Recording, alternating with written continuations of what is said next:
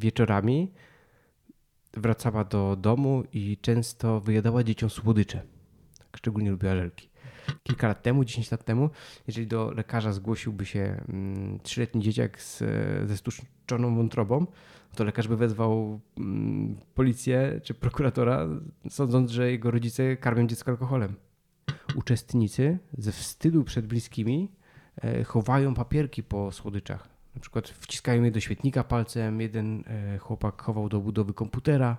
Wszelkie zaburzenia odżywiania i uzależnienie od żywności są związane w bardzo wielu przypadkach, ponad 50% przypadków w, w jednym brazylijskim badaniu, z wcześniej przebytą traumą. Podcast charyzmatyczny. Psychologia w codziennym życiu. Prowadzi psycholog Dawid Straszak. Dzień dobry, dobry wieczór. Moim i Państwa gościem jest Micho Mikołaj Choroszyński. Dietetyk, psychodietetyk, e, autor kursów, książek, artykułów. No, dużo robisz i wykładasz też e, akademicko. Tak, wykładam lub wykładałem.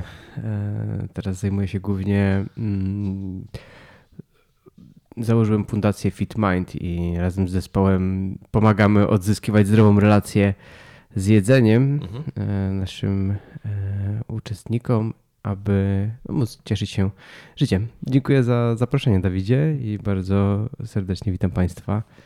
Mhm. Witamy. Dzisiaj y, z Mikołajem będziemy mogli, znaczy będziemy chcieli rozwikłać taką zagadkę, czyli mm, jak to zrobić, żeby nie jeść słodyczy i dlaczego właściwie nas tak bardzo do nich ciągnie, mimo tego, że my zdajemy sobie sprawę z tego, że one może nie są dla nas y, najlepsze pod względem zdrowotnym. Więc może zacznijmy od tego, żeby zastanowić się, no dlaczego tak jest, że, że nas tak ciągnie do, do słodkiego.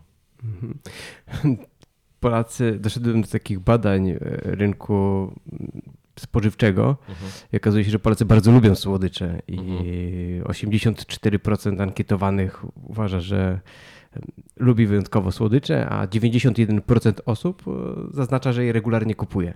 Mhm. Więc jeżeli zastanowimy się, po co nam są słodycze w diecie, no to okazuje się, że no trochę te wyniki są dosyć e, wysokie. Więc e, lubimy słodycze, chętnie je kupujemy, chętnie je jemy. Mm, a dlaczego takie lubimy? Często jest to jakaś próba. Mm, możemy tutaj e, przyjrzeć się różnym płaszczyznom. E, płaszczyźnie mm, społecznej, płaszczyźnie biologicznej, płaszczyźnie kulturowej, tego, co nam wpoili rodzice, dziadkowie, co się jadło na przerwach w szkole, co jest dostępne. To też często dostępność i czas jest mhm. tutaj kluczową e, rolą. E, co, mm, no i też co podpowiada nam ciało. No, jakaś ta część biologiczna jest tutaj też istotna i warto zwrócić uwagę, że nasze ciało się adaptuje do tego, co jemy i jeżeli jemy więcej danej, danego typu żywności, to rozbudowujemy na przykład e, mikrobiom jelitowy, który które to bakterie później się domagają więcej tej żywności. I gdzieś tam koło się zamyka, szczególnie, że bakterie bardzo łatwo się namnażają w efekcie takiej niezdrowej żywności. No, oczywiście te, których byśmy tak dużo nie chcieli. Więc faktycznie e, lubimy, lubimy słodycze, ale dlaczego? No to dobrze jest przyjrzeć się każdemu przykładowi z osobna, każdej osobie. Jak, e, jakiś czas temu Współpracowałem z pewną kobietą, która zgłosiła się do nas na program zmiany nawyków żywieniowych, właśnie nakierowany na odzyskanie kontroli nad swoim zachowaniem żywieniowym w kierunku redukcji ilości słodyczy. I e, zgłosiła się dlatego, że po raz kolejny, a to była taka wysportowana bizneswoman, mhm. tak ją obrazowo opisując, e, dyrektorka jednego z większych e, banków, wysportowana, bardzo taki e, uporządkowany tryb dnia, e, dużo spotkań, napięty Czyli grafik. Można by było powiedzieć, że wszystko powinno być pod kontrolą takiej tak, osoby. Tak, mhm. I, I większość była, natomiast yy, wieczorami wracała do domu i często wyjadała dzieciom słodycze. Tak, szczególnie lubiła żelki. I może nie byłoby z tym takiego problemu, gdyby nie to, że... Yy, obiecała dzieciom, że tego nie będzie robić. Mhm. I kilkukrotnie jednak pomimo wcześniej złożonego słowa, łamała je i, i, nie mogła się powstrzymać. To była ta trudność, żeby się powstrzymać przed jedzeniem słodyczy. Był jakiś taki silny impuls, e, jedzenie właśnie typowo emocjonalne, impulsywne, w celach e, regulacji e, dyskomfortu emocjonalnego. Można się doszukiwać zmęczenia. I po którymś takim, po którymś razie stwierdziła, że sama sobie już tym nie pomoże i potrzebuje wsparcia. To też bardzo fajnie pokazuje, że często takim papierem lakmusowym jest nasze społeczeństwo, no, no, nasza, nasi bliscy. Pokazują, jak, w jakim jesteśmy e, momencie i, i to, to też wy, możemy wykorzystać w fajny sposób. Nasze wsparcie społeczne. Jeżeli sobie przebudujemy odpowiednio nasze warunki e, i, i e, nawiążemy odpowiednią relację i sposób komunikacji z bliskimi, z osobami z bliskiego otoczenia, to oni nawet nieświadomie mogą nas wspierać. No, ale to może powiemy za chwilę, jak już, e, jak już może dojdziemy do rozwiązań, co można sobie, w jaki sposób można sobie pomóc, żeby, żeby jednak nad tymi słodyczami zapanować. No, wspomniałeś też, myślę, o takich dwa, ważnych dwóch aspektach związanych z, z dostępnością, bo jak przygotowywałem się do tego wywiadu, to właśnie zastanawiałem się, jak to, jak to z tymi słodyczami jest.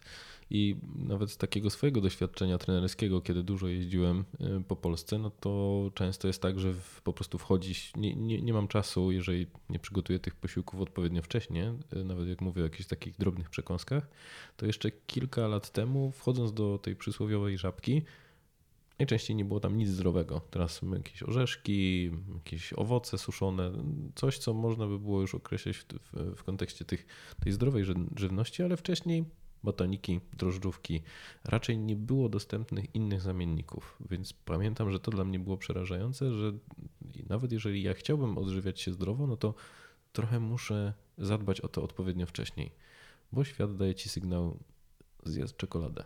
Mhm, tak. E, czekoladę czy e, flaszkę wódki łatwiej jest kupić niż chleb na, na stacji czy w sklepach monopolowych, które są dostępne 2-4 24 godziny na dobę mm, i naprawdę to jest jeden z głównych czynników, dlaczego społeczeństwo coraz bardziej choruje. Mimo tego, że rozwijamy się, to jednak z, długość życia już zwolniła, nie rozwiła się nasza długość życia, a długość życia w zdrowiu drastycznie spadła. Jesteśmy coraz bardziej chorym społeczeństwem, więc fakt to, że jest dostępność tych produktów, no, na pewno sprawia, że więcej ich konsumujemy. Mhm. To jest taki prosty mechanizm. No to skojarzyło mi się, jak powiedzieć o tej wódce, że takim wskaźnikiem, który zauważyłem nie, nieoficjalnym na temat y, okolicy, w której jesteś, jest to, czy w zamarzarkach e, w sklepach spożywczych jest wódka, bo jeżeli jest, można kupić gdzieś mrożoną wódkę, to najczęściej można powiedzieć, że to nie jest najlepsza okolica. Albo przynajmniej bardzo wesoła. E, to jeżeli tak bardzo ciągnie nas do słodyczy, y, mam wrażenie, że to też w jakiś sposób, bo powiedzieliśmy trochę o takich społecznych, dostępnościowych rzeczach, ale dlaczego nas powiedziałeś o, o tym, że mm, do, nie wiem, czy dobrze to zrozumiałem, że jeżeli więcej jemy słodyczy, to tym bardziej nas o nich ciągnie. Z jednej strony tak, natomiast też e, ważny jest ten element e, środowiskowy, to gdzie się wychowywaliśmy. Tak? Często jest przyzwolenie, jest coraz mniejsze przyzwolenie na picie tej wódki, alkoholu, natomiast na słodycze nie ma takiego, e, takiego braku przyzwolenia, wręcz jest odwrotnie i rodzice nagradzają dzieci, babcie nagradzają wnuków e, i słodyczami, słodkimi przekąskami i to się gdzieś wbudowuje też w nasz, e, w nasz taki psychologiczny konstrukt, ta taka gratyfikacja, to nagradzanie się jedzeniem i w tym momencie jedzenie przestaje pełnić funkcję e, zaspokojenia głodu i składników odżywczych, ale pełni funkcję regulacji emocjonalnej. Więc jeżeli spotkałeś się z pojęciem aleksytymii, Mhm. Aleksytymik to jest ktoś, kto nie jest w stanie rozpoznawać e, emocji, nazywać swoich emocji. Okay. Mhm. Jak, e, albo ma trudność w tym, to, to jest spektrum. Tak jak daltonista nie jest w stanie nazwać czerwonego, zielonego, niebieskiego i, i ciężko jest mu rozpoznać kolory, tak jak e, właśnie aleksytymik ma trudność w rozpoznaniu stanu, w jakim jest. Czy, on, czy jest smutno, czy, jemu, czy on jest zmęczony, czy, czy mu jest może zimno, albo mm, jest czymś sfrustrowany. Jest, czuję, zazwyczaj aleksytymicy sprowadzają to do najprostszego, e, najprostszej komunikacji, czyli jest albo dobrze, albo jest niedobrze, albo mhm. jest komfortowo, albo jest niekomfortowo.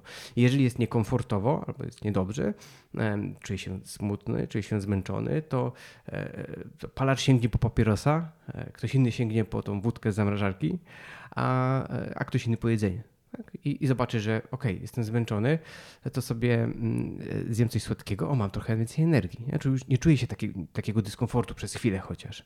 E, jestem e, zły, zjem, ok, też chwilowo pomogło. I nagle ta sama strategia zaczyna pomagać na innego rodzaju e, stany emocjonalne, związane z dyskomfortem. I, mm, I tutaj przechodzimy do, do właśnie sedna, dlaczego się tak regulujemy, ponieważ to są pewne potrzeby, których nie zaspokajamy. To bardzo lubię te przykłady porównywać do potrzeb fizjologicznych. One są takie obrazowe. Każdy y, ma je bardzo y, mm, podobne, y, przynajmniej ich świadomość. Tak na przykład przed jedzeniem. E, przed jedzeniem sam czasami czuję się taki e, rozkojarzony, czasami pobudzony, czasami jak jestem głodny, to, to wręcz może jak w jakąś, mm, jakąś złość rodzi, czy jakaś taka presja wewnętrzna, a jak zjem, no to już jest wszystko fajnie, jestem w błogim nastroju, bardziej optymistyczny, e, skory do mm, jakichś rozmów towarzyskich. No, też biznesowcy, handlowcy wiedzą, że biznesy dobrze jest bić po e, lunchu, a nie przed. Mhm. Więc... Tak jak w tym powiedzeniu, że przepraszam za wszystko, co powiedziałem, gdy byłem głodny. Dokładnie. Dokładnie, ale to też możemy przełożyć na, na inne potrzeby, tak? Bo jeżeli wyjdziemy dalej trochę i, i e, są to potrzeby kontaktu z innymi. Bardzo wielu naszych pacjentów e, fundacyjnych zaznacza, Dziś już na, na takich spotka- na, na, kolejnych spotkaniach, kiedy e, lepiej się poznajemy i jest więcej przestrzeni do takich głębszych rozmów, że jedzenie pełni taką funkcję e, przyjaciela, nie? takiego osoby, która otrze łzy. E, że nawet będąc w związkach, czy, czy mieszkając z partnerami, ludzie czują się samotni. I i znowu, jeżeli czuję się samotny, to też czuję e, jakiś dyskomfort. Jak mogę czuć e, smutek, mogę czuć zwątpienie, mogę czuć jakieś przytłoczenie, brak energii, apatię i, i co? I nagle się okaże, że e, to ciasteczko hmm, no, trochę pomogło, przynajmniej chwilowo. Ja potem drugie ciasteczko, a też taką tendencją uzależnienia jest to, że dane zachowanie szybko staje się nawykiem, że bardzo szybko przyzwyczajamy się do tego. Gdybym ja chrupał sobie marchewki, to pewnie po, po tygodniu, gdybym sobie na co dzień chrupał marchewki, jak mi jest smutno i by się skończyły, to nawet bym nie zauważył. Ale jakby sobie jadł e, czekoladki i po tygodniu by mi się czekoladki skończyły i zrobiłoby, zrobiłoby mi się smutno, to pewnie bym myślał o tym, żeby pójść do sklepu. Tak, pamiętam, jak raz e, jakiś czas temu byłem na wsi i zacząłem sobie miodem słodzić kawę rano. To, było, to był dobry miód, to mnie zachęciło i, i kawa była oczywiście bardzo e, smaczna i przyjemnie się piło, ale jak wróciłem i nie miałem już tego miodu, ta kawa już czegoś mi brakowało. Już tak chodziłem, myślę, a coś bym dodał takiego słodkiego. Bo to wystarczył tydzień, żeby to już gdzieś się wykształcił. Taki... przyzwyczajamy do tych słodkości. Tak, tak. I, też, e, I też pojawia się myśl o chęci ograniczenia że osoby, które są uzależnione, często myślą, kurczę, może warto ograniczyć, a może to mi nie robi najlepiej, ale, ale jest trudno to, to ograniczyć i, i pojawiają się próby ograniczenia, ale zazwyczaj nie są trwałe. One trwają czasami kilka dni, czasami tydzień, czasami miesiąc, ale jednak to zachowanie nawraca.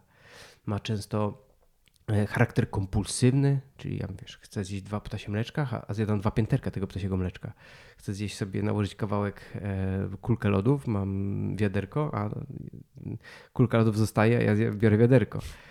A, I to faktycznie mm, powoduje właśnie takie jedzenie w stylu tym, w stylu takim impulsywnym. Impuls, e, dodatkowo same, sa, samo jedzenie może nie, nie zajmuje tak dużo czasu. Nie? Zjedzenie tabliczki czekolady to 15 minut. Ale myślenie o tym zaczyna sprawiać problem, bo myślimy o tym, e, planujemy sobie, co zjemy, kupujemy, potem zastanawiamy się, czy warto, bo już się zastanawiam, czy to mi służy, czy to mi nie służy. Potem zjadam, potem mam wyrzuty sumienia, albo poczucie winy, albo wstyd wręcz. To bardzo często wstyd jest taką emocją, która się często pojawia e, w naszej praktyce. I obiecuję sobie, staram się jakieś postanowienia ze sobą e, zawrzeć, że więcej do tego nie dojdzie, a następnego dnia jeszcze rano się czasami niektórzy trzymają, chociaż też chęć na słodycze może się pojawiać rano. Jak wielokrotnie też spotykam się z tym, że jak ktoś rano zacznie, to potem w ciągu dnia już ciężko jest zdjąć nogę z gazu. Mhm. A, ale wręcz jeżeli właśnie te słodycze się w końcu pojadą, pojawią, to, e, to cykl się zamyka. I osoby, e, które mają taką tendencję do uzależnienia się czy nadużywania tych produktów, okazuje się, że ich życie zaczyna się kręcić wokół, ty, wokół myślenia o tym, o jedzeniu wiesz, jedzenie tak jest... Tak jakby trochę stawiali się zakładnikami tych słodyczy. Tak oddają swoją wolność w jakiś sposób. A, a życie uważam, że jest do tego, aby się realizować, spełniać, cieszyć, spędzać czas z ludźmi, obdarowywać ich swoją uwagą. E, a nie zastanawiać się, jak to zrobić, żeby nie zjeść tak. Snickersa. Tak, albo jak ja się źle czuję po tym, że zjadłem ich całą paczkę. I... Mm, Dlatego właśnie też motto naszej fundacji, że pomagamy odzyskiwać zdrową relację z jedzeniem, aby móc cieszyć się życiem, a nie, a nie żeby e, cały czas właśnie to jedzenie triggerowało i powodowało spadki nastroju, bo to jest taka mm, huśtawka. Tak, też mam wrażenie, poprawnie, jeżeli źle to odczytuję, że po prostu y, uderzają, słodycze uderzają w układ dopaminowy. To znaczy, że to, to jest taki krótkotrwały wystrzał, jeżeli to jest taka pusta dopamina, to znaczy, że my nie napracowaliśmy się, żeby, żeby się z tego cieszyć, no to no to to jest, no to ładujemy kolejne, kolejne, żeby poczuć się znowu tak samo, a mamy też to poczucie, że to z jednej strony szkodzi naszemu zdrowiu, jest ten wyrzut jakby dobrego nastroju, ale do niczego dobrego to nie, nie, nie doprowadza, zwłaszcza, że mam wrażenie, że słodycze najczęściej są kupowane, a nie przygotowywane samodzielnie. Mhm.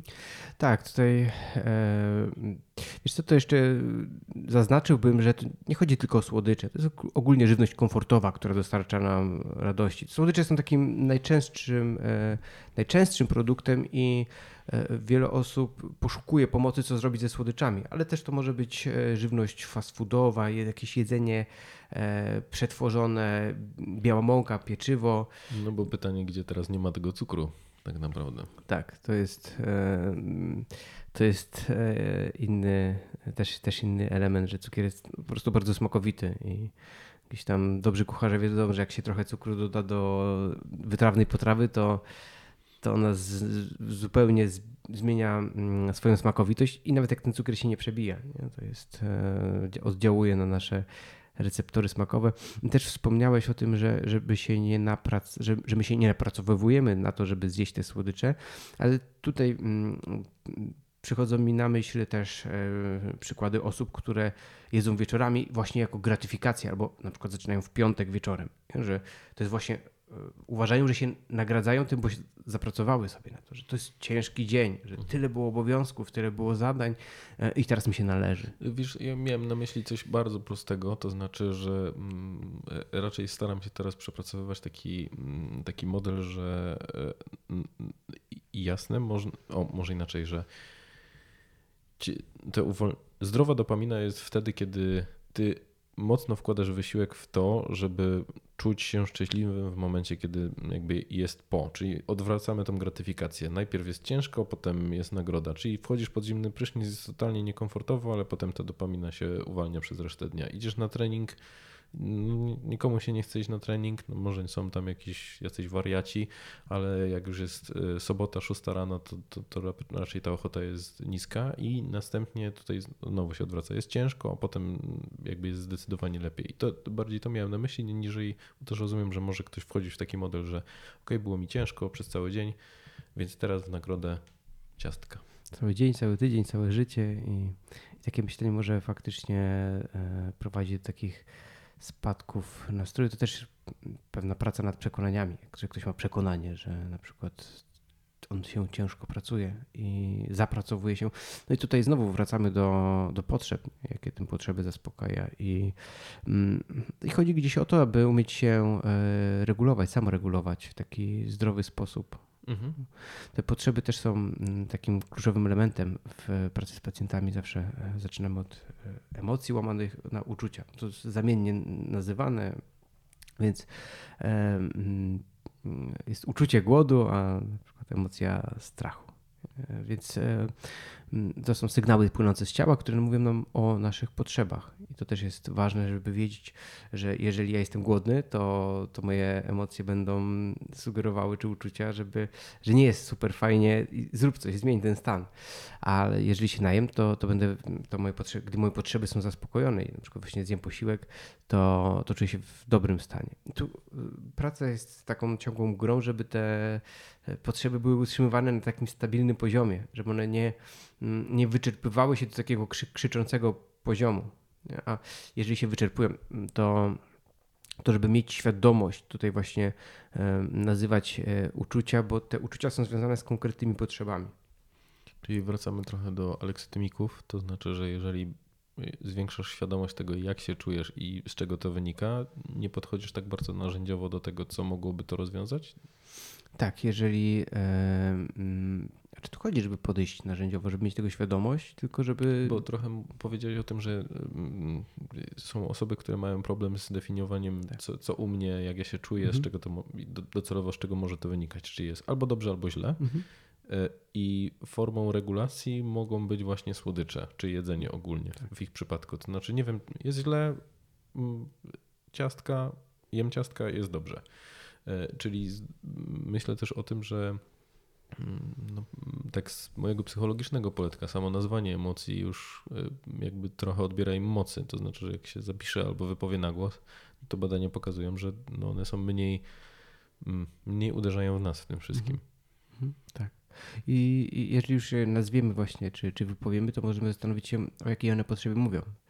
Wiele osób, e, jeżeli czuje się e, źle emocjonalnie czy dyskomfort, to właśnie może są głodni albo może są niewyspani. Mhm. Gdzieś godzina snu mniej i my następnego dnia jemy więcej, około 400 kalorii plus minus. E, też w takim, w takim przeglądzie badań wyliczono, że średnio to jest około 400 kilokalorii. Czyli ktoś śpi godzinę mniej niż, niż zazwyczaj albo niż potrzebuje i następnego dnia czuję coś wewnętrznie, jakieś, coś jest nie do końca tak, a może coś zjem ekstra. I nawet robię to zupełnie nieświadomie. Dostarcza sobie trochę mm, tej, tego właśnie komfortu w jakiś sposób. A czasami to jest po prostu potrzeba łatwości, potrzeba komfortu, potrzeba odpoczynku, regeneracji. To, to też nad tym e, pracujemy, że nie jesteśmy maszynami, które mogą wrzucać w swój kalendarz ciągle nowe zadania, trzeba kiedyś się zregenerować. A jeżeli pomijamy ten cały aspekt e, dbania o swój dobrostan, no to jako regulację można stosować e, używki lub właśnie e, słodycze, które są gdzieś tam społecznie akceptowane. I to, że ktoś zjada sobie mm, codziennie mm, jakieś ilości słodyczy, no to jest powszechnie akceptowane. Pamiętam nawet z, z mojego domu, że, że mama jak miała trudne okresy, to to gdzieś tam po szafkach biegała i szukała słodyczy i tata zawsze się śmiał, że mama ma cukrzycę. Mhm. I to było gdzieś u nas normalne, że, że to jest taka sposób, taki że sposób. to bagatelizowało w taki sposób. Tak, no, tak. Ja, ja, też mam bardzo podobne doświadczenia, że to e, że nawet z tych komedii romantycznych ten typowy, typowy sposób radzenia sobie e, kobiet z problemami to są właśnie te lody i wino. I trochę to jest na takiej zasadzie, że no, to pokazuje, że tak można. Czyli to jest ok, żeby właśnie w ten sposób postępować, jeżeli masz trudne wydarzenie albo trudny okres. Mhm. A facet y, piwko i, i papieros. Ale to też jest ciekawy obszar, bo y, prowadziliśmy grupę męską y, w fundacji i, i to było bardzo ciekawe doświadczenie, ponieważ zazwyczaj jest taka proporcja 9 mm, do 1, 9 kobiet na jednego mężczyznę. Czasami w grupie jest jeden, dwóch mężczyzn e, i właśnie 9-8 e, kobiet. A raz zrobiliśmy taką akcję, żeby uzbierać męską grupę i faktycznie była to typowo męska grupa i to było też bardzo ciekawe doświadczenie, ponieważ mężczyźni mają trochę inne mechanizmy. To, to są moje obserwacje, ale też siedziałem trochę w literaturze naukowej, żeby e, lepiej poznać ten temat. często właśnie mężczyźni, tak jak wspomniałeś, no, starają się zblokować i nie widzieć problemu. Jak staramy się na przykład e, na kompasie uczuć, nazywać jak ja się czuję, czy ja się czuję pobudzony, czy ja się czuję wyciszony, czy czuję się przyjemnie, czy czuję się nieprzyjemnie, to, to mężczyźni zastanawiają gdzieś, że po środku się czują. Nie, nie czują żadnego nic skrajnego, nic mocnego i, i też nie czują wtedy radości, tak? bo ta radość też w takim zerze e, tam nie ma wiele radości. Radość daje trochę pobudzenia, trochę przyjemnego stanu.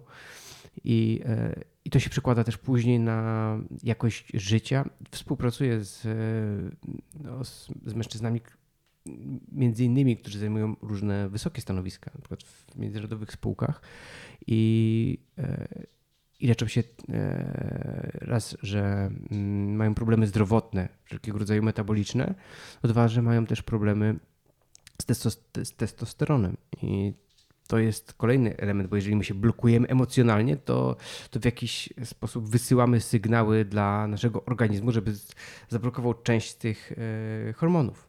Mhm. I można oczywiście przyjmować e, jakąś e, terapię hormonalną zastępczą. Legalnie, nielegalnie to już jest różne metody. Natomiast jeżeli to ma wiele efektów ubocznych i wiąże się z zwiększonym ryzykiem no, chociażby nowotworów, chorób serca, e, etc. Mhm. A okazuje się, że jeżeli nauczymy się nazywać swoje emocje, uczu uczucia, potrzeby i, e, i, i, w świadomy sposób się regulować, to i ta gospodarka hormonalna się zacznie regulować. I to też jest ciekawe, że, że właśnie osoby, które zajmują takie wysokie stanowiska, mają stan zdrowia gdzieś że przypłacają za to e, stanem zdrowia. Tak, to jest taka moja Myślę, obserwacja. Też często narzędziowo do tego wszystkiego podchodzą. To znaczy, że jest jakiś problem związany właśnie z nie wiem, kompulsy, kompuls, kompulsywnością jedzenia, e, ale widzę, że mm, łatwiej powiedzieć, że mam problem z testosteronem niż z tym, że jem słodycze, więc tak. lepiej się zapisać na TZT, e, niżeli pójść na przykład do ciebie i powiedzieć, nie wiem jak to jest, ale jak jestem na wyjeździe służbowym, to po prostu ptasie mleczko znika. Tak, tak, to prawda. No bo mm.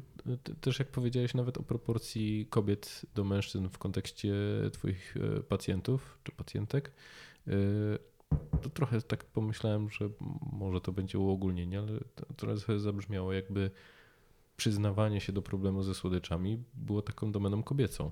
Mhm.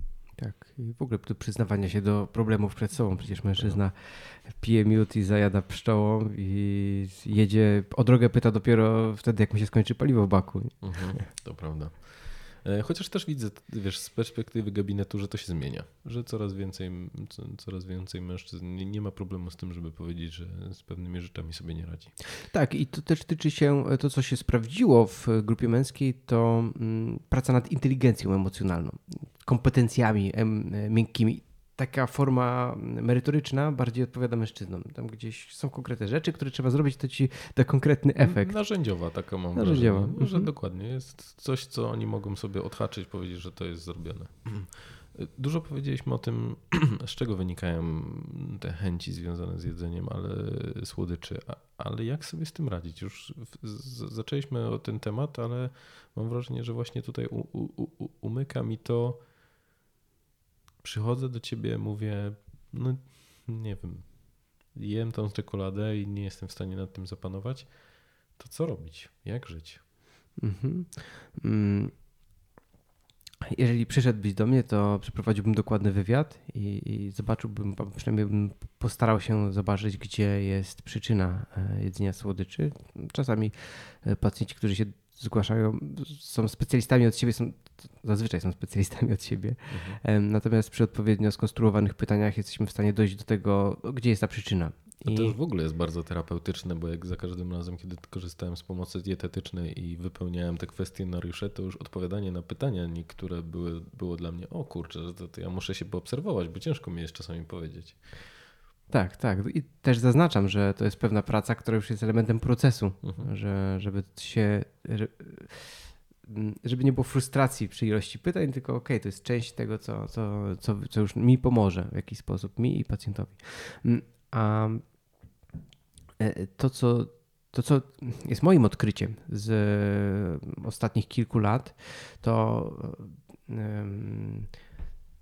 w trakcie konsultacji indywidualnych ja jestem w stanie konsultować dobrze pacjenta, czyli mm, e, rozwiązywać jakieś trudności, które się pojawiają, optymalizować różne plany. Natomiast jeżeli mamy przejść proces zmiany, na przykład zmiany nawyków, nawyków żywieniowych, to, to trzeba podejść do tego jak do złożonego procesu, do całego projektu. I tutaj um, opracowałem razem z zespołem program FitMind, który ma, um, jest złożony z e, pięciu kroków. I razem z pacjentem przechodzimy przez e, zatrzymanie procesu. Lubię taką analogię do, do łódki rozbitka na morzu. Wyobraź sobie, że toniesz na morzu i jakaś wielka fala roztrzaskała ci e, statek i pierwsze co chcesz zrobić to zatrzymać proces tonięcia. I w tym przypadku zatrzymać proces na przykład jedzenia słodyczy czy jakiegoś jedzenia kompulsywnego. E, no, w analogii to chcemy zatrzymać proces tonięcia, więc łapiemy się jakieś deski, jakieś tratwy i i staramy się zatrzymać ten proces. Później przechodzimy do odzyskania e, kontroli. To jest drugi krok. Odzyskujemy kontrolę, czyli wchodzimy na tą tratwę i odzyskujemy kontrolę nad swoim oddechem. Stabilizujemy oddech. Stabilizujemy swoje zachowania żywieniowe. Później w trzecim kroku przechodzimy do zmiany zachowania, czyli jak już odzyskaliśmy kontrolę i trochę to ustabilizowaliśmy, to w tej analogii przechodzimy do jakiejś e, szalupy, którą gdzieś tam na morzu znaleźliśmy i e, my chcemy zmienić swoje zachowania żywieniowe, no takie sprzyjające. To będzie wymagało pewnej pracy, natomiast e, to wprowadzamy, wprowadzając nowe zachowania, uczymy się je wykonywać i dalej te, co odróżnia ten proces od, od, innych, jest to, że mm, poruszamy też ten element żywieniowy. To jest bardzo ważne, bo e, pacjenci, którzy się do mnie zgłaszają często przez lata, czasami 20-30 lat odbijają się od dietetyka i psychologa mhm. i dietetyk nie jest w stanie pomóc w zmianie nawyków żywieniowych w skuteczny sposób, a często nasila problem. Tak gdzieś tam nie jest słodyczy, dostanie mhm. rozpiskę dietetyczną, a to... Proszę się mniej stresować. Proszę się mniej stresować, to na tej zasadzie. A jeżeli pójdzie do, do psychologa, to często psycholog no, nie ma kompetencji i wiedzy na temat zdrowej diety. Sami często psychologowie e, wielokrotnie się mnie konsultowali. Mhm. I, I pacjent jest pozostawiony, no, myślę, że nikt nie jest w stanie pomóc z tym problemem. Więc my tu mamy, e, mamy cały moduł związany z e, indywidu, indywidualizacją swojego żywienia, czy zasadami zdrowej diety. Tak w taki prosty sposób. Czyli wchodzimy na tą łódkę i w, każdy w swój indywidualny sposób wiosłuje. Ktoś szybciej, ktoś bardziej zamaszyście, żeby dopłynąć do brzegu.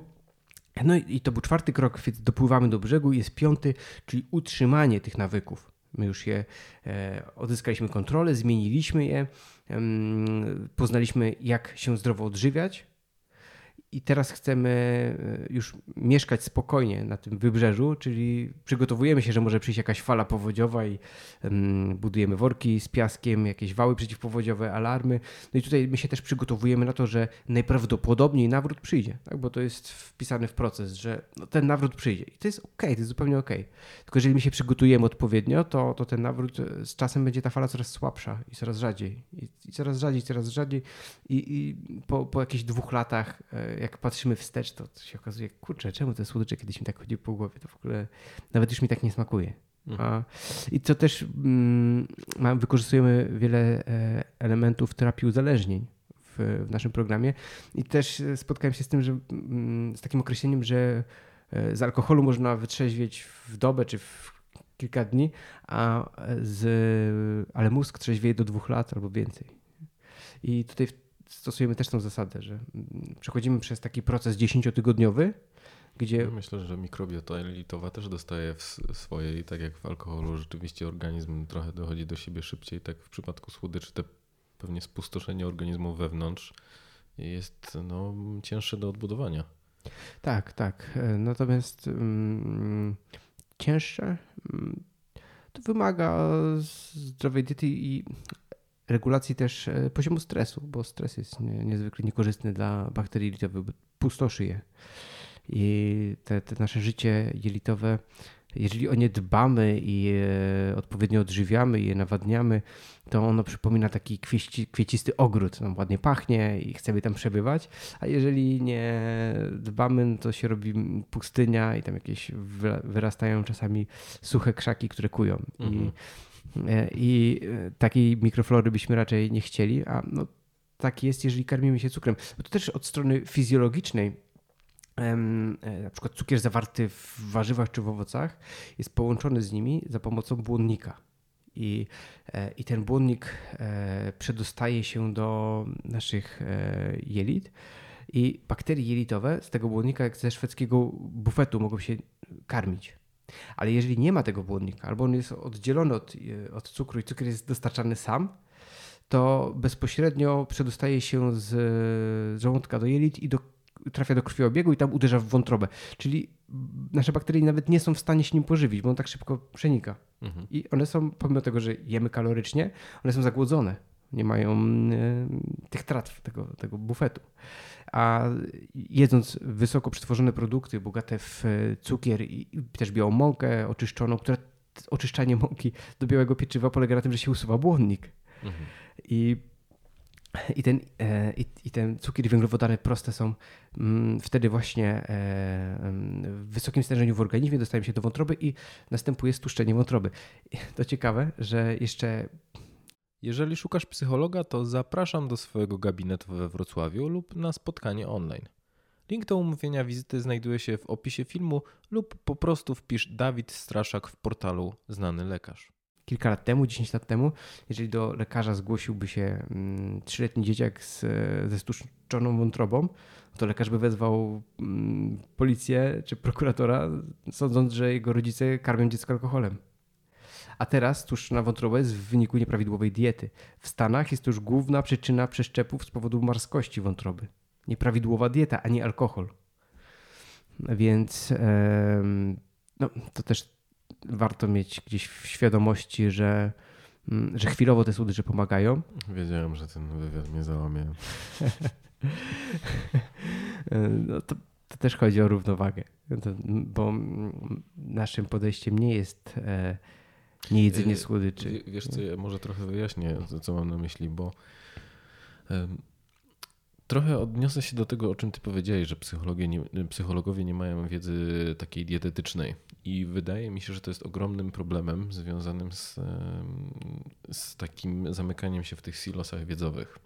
I w momencie, kiedy zacząłem też często współpracować i osobiście, i też w kontekście podcastu z dietetykami, to zauważyłem, jak, jak wiele rzeczy nie będąc bezpośrednio w, tym, w tej dziedzinie wiedzy dietetycznej, e, o, o jak wielu rzeczach się nie wie i jak wiele jest takich mitów dotyczących tego, jak powinno się jeść, co jest zdrowe, często związanych z tym, że po prostu to jest taka wiedza przekazywana wiem, z pokolenia na pokolenie. E, I no i im więcej się dowiaduję, tym bardziej jestem przerażony, jak wiele rzeczy nieświadomie robię i jak patrzę też na koszyki zakupowe ludzi w sklepach, jak wiele rzeczy oni robią e, i jak bardzo dziwią się czemu, czemu się źle czują, a jednak jak spojrzysz na to, co kupują, no to tam jest bardzo dużo wyjaśnień. Mhm. Ja też lubię robić takie badanie społeczne, co kto ma w koszyku, chociaż w sumie rzadko bywam w, w sklepach. Co zamawiasz zdalnie? Ja mam targ e, w, pod domem, który się rozkłada dwa razy w tygodniu. To są lokalni producenci i tam są przez trzy godziny we wtorki i w piątki. Mhm. Więc trzeba być wcześniej, żeby dostać co, e, co mają e, dobrego i a resztę zamawiam właśnie, jakieś suche produkty dochodzą e, przez, przez sklepy internetowe i w efekcie w sklepie bywam rzadziej, zdecydowanie. Dobra. Chciałem wrócić do tego pierwszego etapu, y, czyli tego zaprzestania tonięcia. Mhm. Jak to się ma, jak to wygląda w kontekście słodyczy? Wyrzuć wszystko, co masz w domu? Okej, okay, tutaj fajnie by się było odnieść właśnie do tego układu dopaminergicznego mhm. i my w programie e, przechodzimy przez e, post czy abstynencję od danego zachowania. Czyli jeżeli my przez e, od dwóch do czterech tygodni, no przeważnie są to cztery tygodnie, powstrzymamy się od jakiegoś zachowania. Na początku może być trudne, ale z czasem jest coraz łatwiej to zyskujemy niesamowitą perspektywę na to zachowanie. E, czyli nagle słodycze przestają być takim triggerem, takim numer jeden. Nie chodzą już tak po głowie cały czas, a jak ktoś nawet po tym miesiącu spróbuje, to też jest bardzo częste, to okazuje się, że już nie są tak nagradzające, że to już nie jest takie super. To mi smakowało kiedyś, tak? Jak się wyjdzie z tego koła i, i zrobi się to świadomie. Tylko, że tutaj e, jest niesamowicie, też wspomniałem o, o tym, że współpracowałem e, indywidualnie, konsultowałem, ale żeby przejść przez proces, to przechodzimy przez proces grupowy. I jest, są kameralne grupy, około 10 do 15 osób.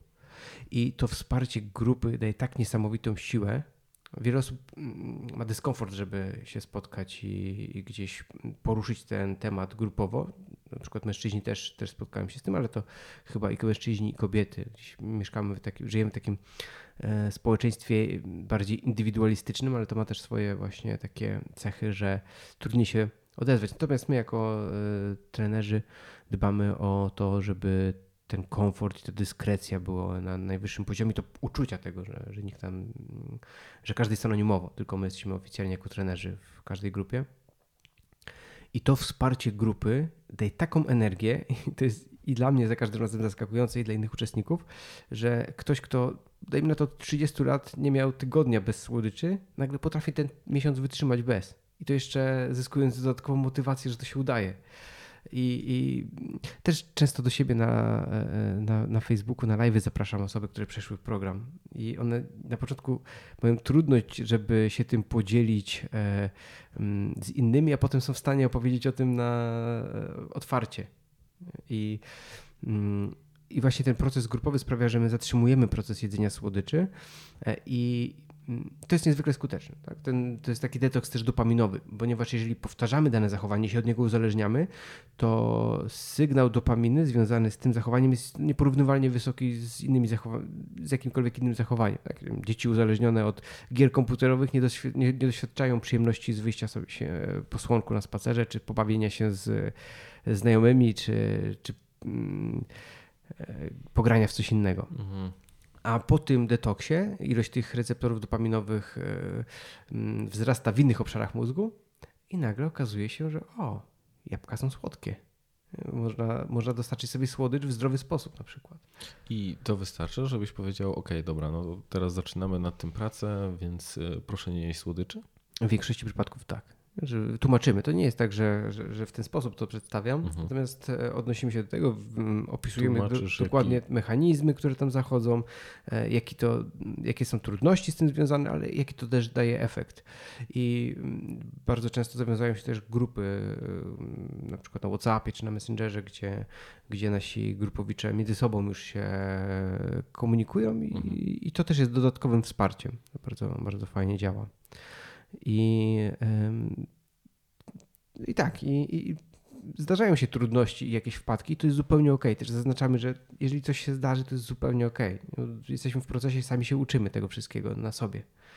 E, ale jeżeli się raz tego nauczymy, to później e, mamy narzędzie, do którego można wracać. Jak już, jak już ta fala znowu nas zmyje na otwarte morze, to, to wiemy, do którego momentu trzeba wrócić. I, e, I dlatego to jest intensywne 10 tygodni, gdzie się uczymy różnych narzędzi, ale potem mamy, mamy ich wiele w swoim zestawie, w swojej szopie z narzędziami. Czyli pierwsze, pierwszy punkt to takie zatrzymaj się, czyli tak jak już dokładnie wytłumaczyłeś, jaki ma być powód tego, żeby no, zrezygnować na jakiś czas ze słodyczy, czyli trochę zadziałać, mam wrażenie, że świadomością i silną wolą, żeby, żeby łapać się na tym, co, co chcemy zrobić. No ale też powiedziałeś o tym, że no te, te pokusy będą się pojawiać. I, I co wtedy? Jak sobie ludzie dają z tym radę, kiedy przychodzą do pracy i ktoś mówi ciasto urodzinowe. Tak. Może masz ochotę na kawałek. Zawsze tak chętnie lubiłeś twoje y, ulubione. W zeszłym mhm. roku tak jadłeś i bardzo ci smakowało. Tak, tak. To, to, to często się mm, pojawia. E, równocześnie, e, pierwsze w ogóle, od czego zaczynamy proces, to nauki obserwacji. W jakich momentach się pojawiają słodycze, z jakimi one są potrzebami, emocjami związane i potem zatrzymujemy, jak już mamy więcej trochę danych na ten temat, e, więcej obserwacji.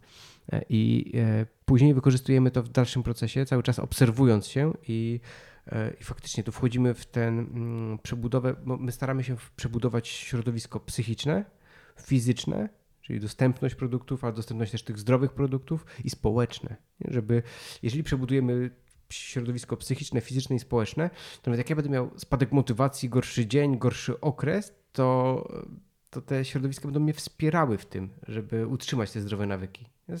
To nie będzie kosztowało mnie zupełnie energii, bo ja już raz włożyłem energię, żeby je odpowiednio przebudować. Mhm. Czyli żona poleje cię zimną wodą, jak zobaczysz, sięgasz po czekoladę. Tak, jak tutaj przypomina mi się taki dowcip, gdzie gdzie umiera Irlandczyk i leży na łożu śmierci i wiesz, to są już jego ostatnie chwile i nagle czuje taki no, słodki zapach jego ulubionych ciastek, które całe dorosłe życie piekła mu żona. I tak ostatkiem sił po prostu zwleka się z tego, z tego łóżka i, i doczołguje się do tej kuchni i widzi, są te ciastka. I tak wiesz, sięga ręką, żeby, żeby się poczęstować, tam żona chochlą po łapach. Zostaw to na stypę. I, no i właśnie, tak czasami, czasami jest, jak sobie odpowiednio zaprogramujemy środowisko, to można tą chochlą dostać, a byśmy bardziej chcieli wsparcie, e, czyli e, optymalnie by było nie trzymać e, słodyczy w domu, ale innym elementem jest też mm, na przykład przyznanie się do tego, że jest się w programie związanym z uzależnieniem od słodyczy, to już samo to czasami wystarcza. I teraz niedawno jedna z uczestniczek podzieliła się taką miłą e, informacją właśnie, jakie, jakie dostała wsparcie od swojej grupy w pracy. Wiedzieli, że bardzo lubi słodycze, ale no powiedziała, że jest w procesie i że chce odzyskać nad nimi kontrolę i że teraz e, ma całkowitą abstynencję i ich nie je. I oni przynieśli jabłko, bo akurat ktoś miał urodziny. Wszyscy jedli tort, ale jej specjalnie pomyśleli, przynieśli jej jabłko. No mówię, bardzo była z tego po prostu ucieszona, że, że tak o nim zadbali.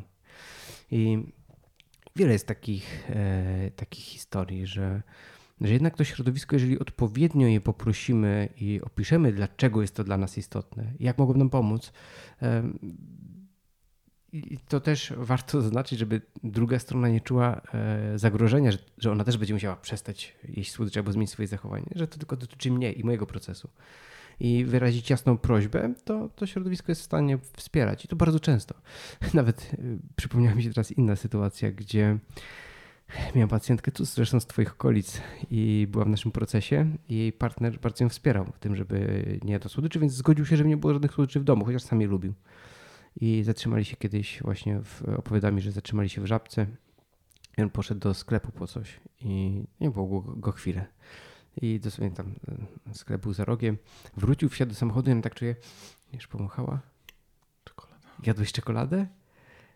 A on, no zjadłem, tylko wiesz, nie chciałem, żeby jeść przy tobie, żeby ci nie było przykro. I co, co wyszło, że inny problem, tak? No to jak zjadł czekoladę w locie pomiędzy sklepem a samochodem. Że tak jak niektórzy chowając się przed żoną małpkę są w stanie wypić. Mhm. Ten sam mechanizm. Pod, jaką potrzebę tym zaspokają? i jakie tam było ciśnienie. I też zaczęliśmy się zastanawiać właśnie nad, nad tym, e, że ten problem nie dotyczy tylko, e, tylko jej w, w, w tej relacji. Ja też zauważyłem, że są takie osoby, które nie mają takiego dużego problemu z, nie wiem, z uzależnieniem. To już nazywasz to uzależnieniem od słodyczy. To znaczy, że to są takie osoby, które są w stanie zjeść tą kostkę czekolady i to im wystarcza i są takie, które są mocno kompulsywne w tym, w tym jedzeniu. Z czego mogą wynikać te różnice pomiędzy jednymi a drugimi? Mhm. E, przeważnie jest to właśnie, e, przeważnie dotyczy się to, sprowadza się to do potrzeb. Jeżeli jakieś potrzeby są e, trwale niezaspokojone, to organizm krzyczy zrób coś, bo zwariuje. I wtedy te słodycze w taki sposób kompulsywny są jedynym dostępnym rozwiązaniem, jakie organizm widzi jeżeli to zrobię, to przynajmniej nie oszaleję. Długoterminowo to może nie jest najlepsza strategia, ale w tej chwili mi pomoże. I jak gdyby to jest ok, to jest zupełnie zdrowe zachowanie, że chcemy się wyregulować. Tylko mamy wgrane nieodpowiednie zachowanie i to zachowanie fajnie jest e, zmienić. I procesie chcemy też dojść do tego, to jest cel procesu, żeby odzyskać kontrolę i żeby dojść do tego, że jeden kawałek czekolady jest ok. I to też sprowadza się do takiego hygge, czyli duńskiego, e, skandynawskiego modelu, takiego związanego z, mm, z takim mm, Dobrostanem? Dobrostanem, zadowoleniem, że sobie można zjeść, e, napić się gorącej czekolady przy kominku, czy zjeść kawałek ciasta ze znajomymi. Właściwie, żeby to też połączyć z jakąś inną e, formą, żeby mieć świadomość szerszego kontekstu, dlaczego ja sobie to robię. Nie? Jeżeli zjem nawet e, tą czekoladę czy ciastko z wieczorem w właśnie w jakiejś komfortowej sytuacji, w takim ciepłym kąciku, to efekt netto będzie z pewnością lepszy niż e, będzie dodatni. Nie będzie to negatywne dla zdrowia, ale jeżeli ktoś cały czas myśli o tym jedzeniu, jeżeli podejmuje próby ograniczenia, jeżeli to się wiąże z tym, o czym wcześniej rozmawialiśmy, dotyka zdrowia psychicznego, fizycznego, e, społecznego, to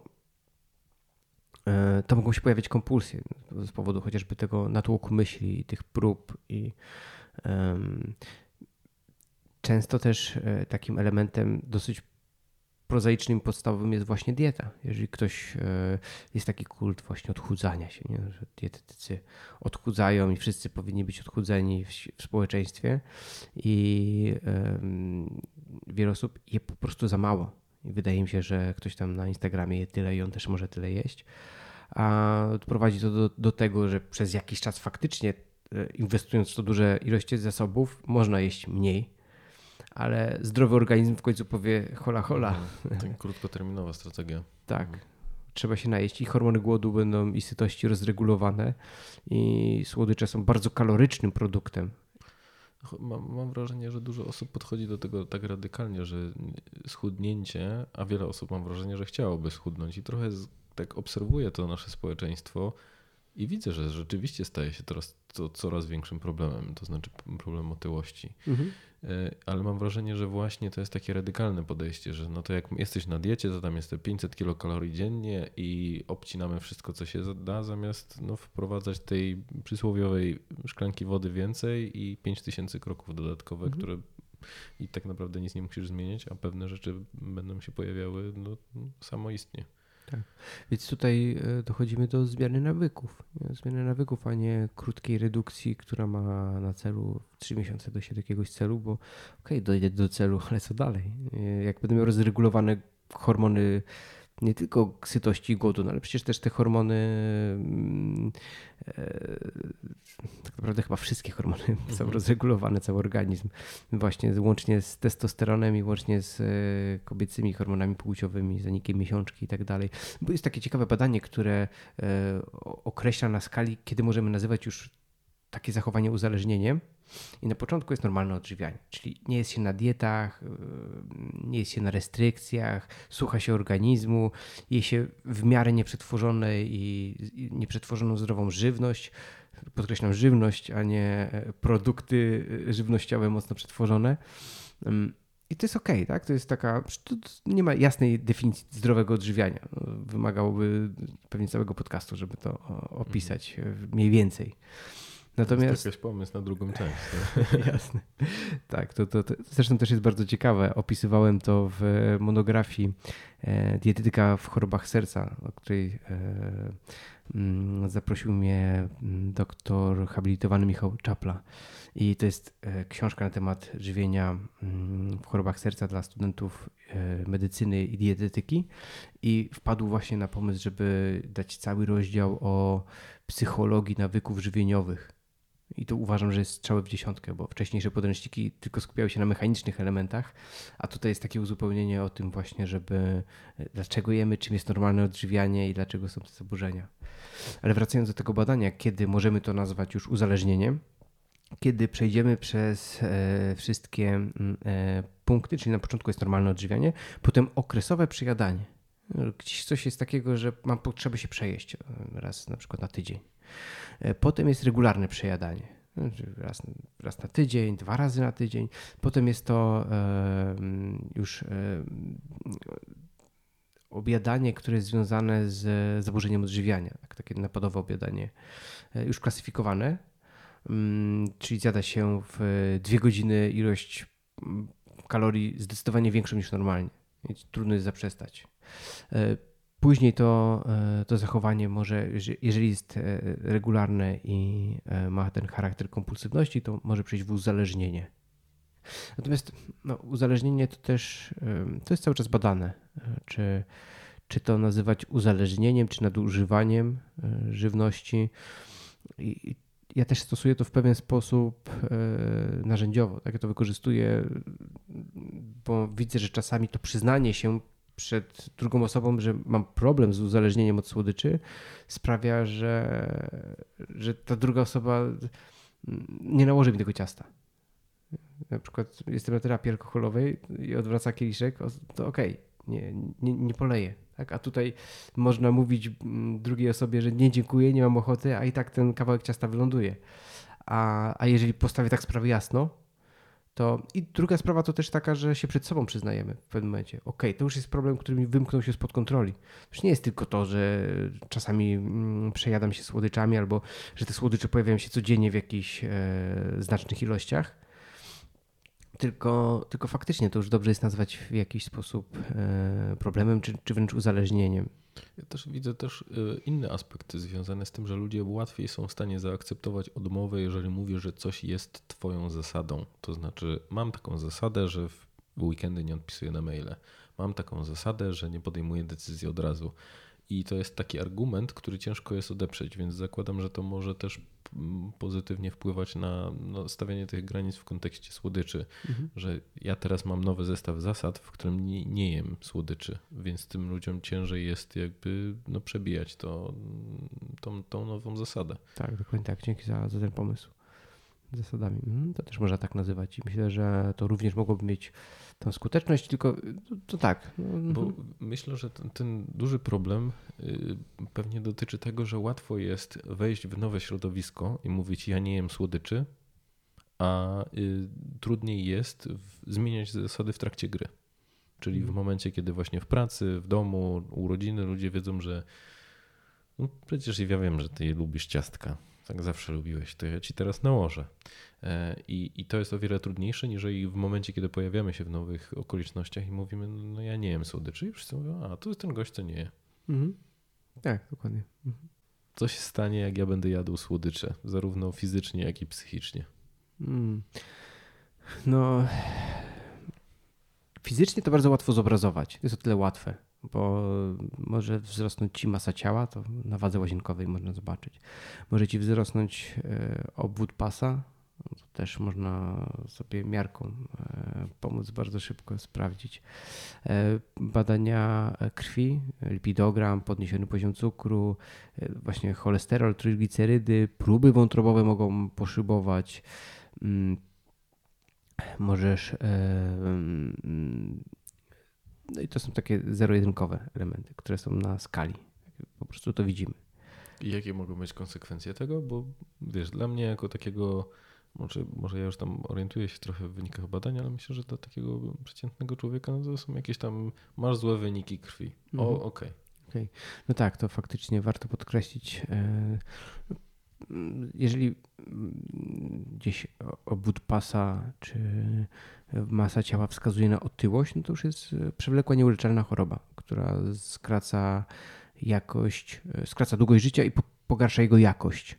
I są nad, otyłość aktualnie jest jedną z chorób, która, która zbiera olbrzymie żniwo i nie, nie jesteśmy świadomi tego, jak, jak otyłość wpływa na, E, na jakość życia. I też e, otyłość powoduje szereg innych komplikacji zdrowotnych, właśnie chorób metabolicznych, nadciśnienie. Choroby serca są głównym killerem naszych czasów, e, więc jeżeli jeżeli mm, zaczynamy się leczyć na serce, to, to jest poważny sygnał, żeby nie brać leków, tylko zmienić, znaczy, jeżeli są leki przypisane, to trzeba je brać, tak, ale też zmienić całe, tak, zmienić całe, całe środowisko i wszystkie nawyki, wszystkie, przynajmniej zmienić te, które, jest, których jesteśmy świadomi, albo którym, na które mamy wpływ. Hmm. czy skonsultować się ze specjalistą, zaciągnąć hamulec ręczny i przyjrzeć się sobie. Tak, to jest ten moment. Raz zgłosił się do mnie jeden mężczyzna, który przyszedł do lekarza i dobrze się czuł, więc się nie badał przez całe życie. I przyszedł do, do lekarza w wieku 45 lat i przyprowadził ze sobą cały zespół metaboliczny, czyli otyłość, nadciśnienie, hipercholesterolemię, stan już przedcukrzycowy. I on faktycznie wtedy y, zaciągnął hamulec ręczny, wziął czteromiesięczny urlop, bo wiedział, z czym to się wiąże, bo dostał przepisaną garść tabletek na każde z tych schorzeń, żeby no, wydłużyć to, to, to, życie, ale te tabletki się bierze do końca życia, jeżeli nie, zmie, nie zmienimy nawyków żywieniowych i w ogóle nawyków stylu życia. Więc yy, wziął urlop, przeszedł na niskokaloryczną dietę, zaczął ćwiczyć, 90 minut dziennie i w te 4 miesiące mm, jego wyniki badań krwi wyglądały jak u 20-latka. I on też się bardzo dobrze z tym czuł wtedy. I zgłosił się do mnie, żeby już utrzymać ten etap, e, przejść do piątego etapu, czyli utrzymania nawyków. I, i poprosił mnie, żebym go poprowadził. Jak, łatwo jest e, e, powiedzmy schudnąć, ale żeby to utrzymać, to już wymaga pewnej wiedzy i, i świadomości, pewnego zestawu też jakichś narzędzi. Więc... To dosyć wyjątkowy przypadek, bo domyślam się, że większość osób nie ma takiego radykalnego podejścia w kontekście zmiany. Tak, był wyjątkowy, dlatego też zapadł mi pewnie w pamięć, że w pamięci, że podjął takie, takie działanie. Natomiast mm, zupełnie to popieram. Tak? On był świadom tego, co te choroby robią z, ze zdrowiem z życiem. E, więc generalnie te choroby z, znacznie skracają długość życia i po, po, pogarszają jego jakość. E, no i też zwiększają ryzyko chorób neurodegeneracyjnych. Teraz wiele osób dba o sprawny umysł przez całe życie, żeby mieć tą energię, mieć tą koncentrację, zapamiętywanie, e, umiejętność odtwarzania informacji, a dieta jest jednym z głównych czynników powodujących chorobę Alzheimera czy inne formy demencji. O tym napisałem moją pierwszą książkę, czyli Dieta Mind, sposób na długie życie. I okazuje się, że zmieniając e, dietę, i to w taki elastyczny sposób, to nie jest zero-jedynkowo, że trzeba być na iluś tam gramach białka, iluś gramach węglowodanów i kalorii, tylko jeść trochę więcej pewnych grup produktów, a innych trochę ograniczyć. Naprawdę, naprawdę są tego typu zalecenia i jesteśmy w stanie dzięki tego typu zaleceniom ograniczyć ryzyko e, jednej z najgroźniejszych chorób mm, krajów rozwiniętych, e, choroby właśnie otępiennych i choroby Alzheimera o 53% żadnego leku nie ma, który by dał takie wyniki. Pamiętam, w 2015 roku trafiłem na takie badanie na mm, Marty Claire Morris, która e, zajęła się taką dużą grupą osób w Chicago, e, osób starszych. Tak i badała, co jedzą. I okazało się, że taki model diety śródziemnomorskiej z, w, w, takim, w takiej charakterystyce MIND, czyli tam o dodanych kilka produktów e, o neuroprotekcyjnym działaniu, Jakich to są? Jakie to no owoce zielono, owoce jagodowe, czy owoce leśne. Mhm. Mają bardzo silne neuroprotekcyjne działanie i nawet dzieci jedzące w szkole dwa razy w tygodniu koktajl z jagód mają o kilka stopni wyższe IQ niż ich rówieśnicy z ławki. E, to, to takie było ciekawe brytyjskie badanie. Mhm.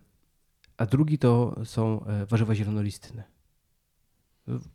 albo kolejnością bym może zamienił, bo przede wszystkim te warzywa zielonolistne są takim elementem, który jest e, bardzo często e, podkreślany i tu możemy zaliczyć e, szpinak, rukolę, roszponkę, ale też kapustę pekińską, brukiew, sałaty, natki i, i, i tak dalej, i tak dalej. To wszystko ma bardzo fajne działanie i dobrze, żeby zjeść ich dwie porcje przynajmniej w tygodniu, czyli dwie szklanki surowych lub jedną jak szpinaku mrożonego, taką jedną szklankę. Więc e, e, dieta ma olbrzymi wpływ na swoje zdrowie i samopoczucie. I, e, i to jest jedna z konsekwencji zdrowotnych tego, jedzenia tego typu produktów, jak, jak właśnie dania, dania słodkie, dania fast foodowe, bo na przykład Mind warto jest ograniczyć dania słodkie i dania fast foodowe. Tak? Oprócz tego czerwone mięso, ser żółty i masło. To są te, które przyczyniają się w jakiś sposób do e, gorszego funkcjonowania mm, pracy mózgu. Czerwone mięso szczególnie przetworzone, to też dodam, tam parówki, wędliny, pasztety e, i tak tak. Mm,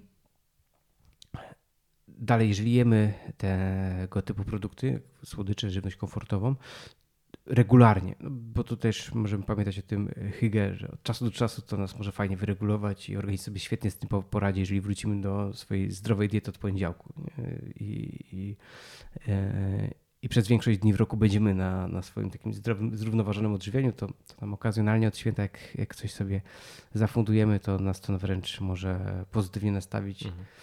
Mm, dochodzimy do zdrowia psychicznego, czyli tutaj spadki samopoczucia, brak wiary w siebie, mm, wstyd. Często wstyd się wiąże z jedzeniem tego typu produktów. Mm, to jest bardzo częste i powtarza się praktycznie przy każdej grupie, że uczestnicy ze wstydu przed bliskimi e, chowają papierki po słodyczach. Na przykład wciskają je do świetnika palcem, jeden e, chłopak chował do budowy komputera, E, ktoś tam, jak wspomniałem, jak, jak ten e, partner, który zjadł po drodze ze sklepu, dosłownie w dwie minuty tabliczkę czekolady. Mm. Więc to jest takie związane właśnie z jakimś wstydem często, żeby, żeby to ukryć. E, jedzenie w nocy, wieczorami. Więc jeżeli to obserwujemy, to, to, już spada jakość życia, komfort i może prowadzić do różnego rodzaju chorób na tle psychicznym. Jeżeli mamy takie środowisko, budujemy sobie takie środowisko psychiczne e, i środowisko społeczne. No też o tym się wiele nie mówi. Mm, to na początku, jak zaczynałem e, pracę ze zmianą nawyków i z całym, z całym obszarem e, nadużywania i uzależnienia od żywności, to gdzieś ten wymiar społeczny, ok, alkohol w jasny sposób upośledza życie społeczne, jest tragiczny dla rodzin i tak dalej ale jeżeli e, współpracuję z e, osobą, która mieszka, e, to, jest taki przykład życia wzięty, współpracuję z osobą, która mieszka w, na Islandii i przeszła operację bariatryczną zmniejszenia żołądka i zmieniła swoje nawyki żywieniowe, nie chce jeść słodyczy i poprosiła swojego partnera i jego córkę, żeby tych słodyczy w domu nie było, a oni powiedzieli, że nie. No to jest ich, e, jak ona chce się o siebie zadbać, niech ona o siebie dba, a oni nie czują potrzeby, żeby z tego rezygnować. I gdzieś tam pojawił się konflikt. E, I to na początku wydawał się poważny, bo ciężko jest osobie, która od e, zawsze była przewlekle otyła, odkąd pamięta. E, I teraz ma taki moment, że chce to zmienić, chce zamknąć ten rozdział, a ona będzie w środowisku, gdzie, gdzie te słodycze wręcz się wysypują e, z szafek, 2 e, litry coli na, jako taka dzienna podstawa. Więc, więc to na początku wyglądało dosyć groźnie, ale też udało się z czasem i okazało się, że i, i partner, i jego córka są bardzo wspierający, więc to się tą sytuację akurat się fajnie udało e, załagodzić, ale wyobraź sobie, że jesteś, chcesz zadbać o siebie, chcesz zmienić swoje, e, poprawić swoje zdrowie, a, a ktoś je w taki sposób i on, on będzie jadł nadal. Jest takie, mm, tak jakby ktoś e, mieszkać z osobą uzależnioną od alkoholu. On też, ty możesz nie pić, ale dlaczego ja mam nie pić? Ja sobie popijam wieczorem i co cię to obchodzi? Więc są takie e, elementy wspólne dla, dla tych uzależnień. No to myślę, myślę, że właśnie widzę, że dużo, dużo znajdujesz takich pomostów pomiędzy tymi, tymi sprawami, ale też to, co wybrzmiewa dla mnie bardzo mocno, to ta kwestia zagospodarowania środowiska, w którym jesteś. Że z jednej strony tak trochę zaapelować, słuchajcie, i poinformować o tym, co się dzieje i że ja teraz jestem w takim procesie. E, no i z drugiej strony myślę, że to jest też szalenie istotne, żeby to środowisko było tak, jak mówisz, wspierające, aniżeli takie, które mówi, no to ty sobie tam rób swoje, a my będziemy robić swoje. Mhm. Tak, i no to są dwie drogi. Albo się w jakiś sposób płynie na środowisko tak, że oni to zaakceptują i, i będą w stanie też podjąć taki proces, albo trzeba zmienić środowisko. Bo, mhm. bo jeżeli nie, no to i badania, i moja praktyka pokazuje, że te nawyki wrócą. Przy, przez, na początku ta motywacja jest dosyć silna i jest chęć do działania, ale no z czasem e, osłabnie i będzie ta fala nawrotu. Jeżeli jesteśmy w środowisku niesprzyjającym, to pierwsza fala nas po prostu zmiecie do tego początku, w którym zaczynaliśmy. I wręcz może się zakończyć w jeszcze trochę innym miejscu jeszcze trochę gorzej nas tam po, pokiereszować więc będzie efekt jojo. Zresztą z efektu jojo już e, jest prośba, żeby tak nie określać e, nawrotu masy ciała w przypadku otyłości. Otyłość jest tak groźną chorobą, że określanie nawrotu e, jojo, takim miłym określeniem, zupełnie mm, bagatelizuje. Bagatelizuje, tak jakby ktoś miał nawrót nowotworu groźnego białaczki i ktoś powiedział, o masz jojo białaczki. To, to trochę nie pasuje i, i żeby wziąć te sprawy bardziej poważnie, szczególnie jeżeli chodzi o specjalistów.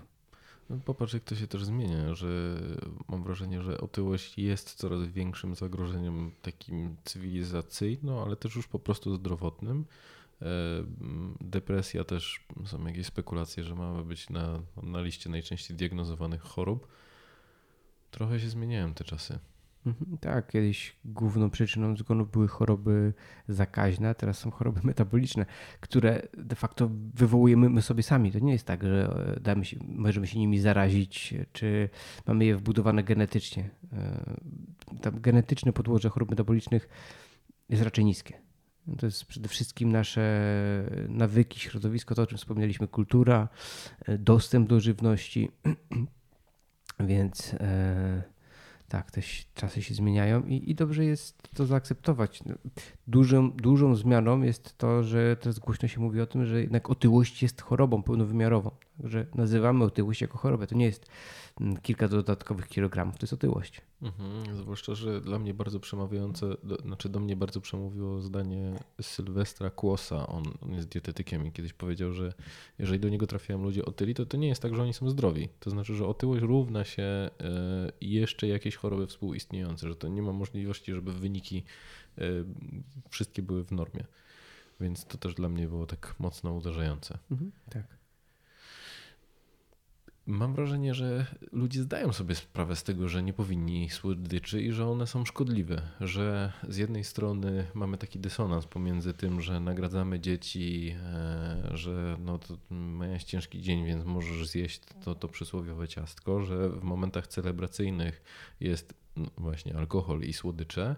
E, I z drugiej strony e, kiedy mówi się ludziom o tym, że no chyba jesz trochę za dużo e, słodyczy, to oni nawet jeżeli walczą, czy odpowiedzą jakim, jakimś argumentem na to, to mam wrażenie, że w głębi są przeświadczeni, że oni wiedzą, że tego nie powinni robić, że powinni pić mniej coli, że powinni e, jeść mniej ciastek, powinni mniej e, fast foodów.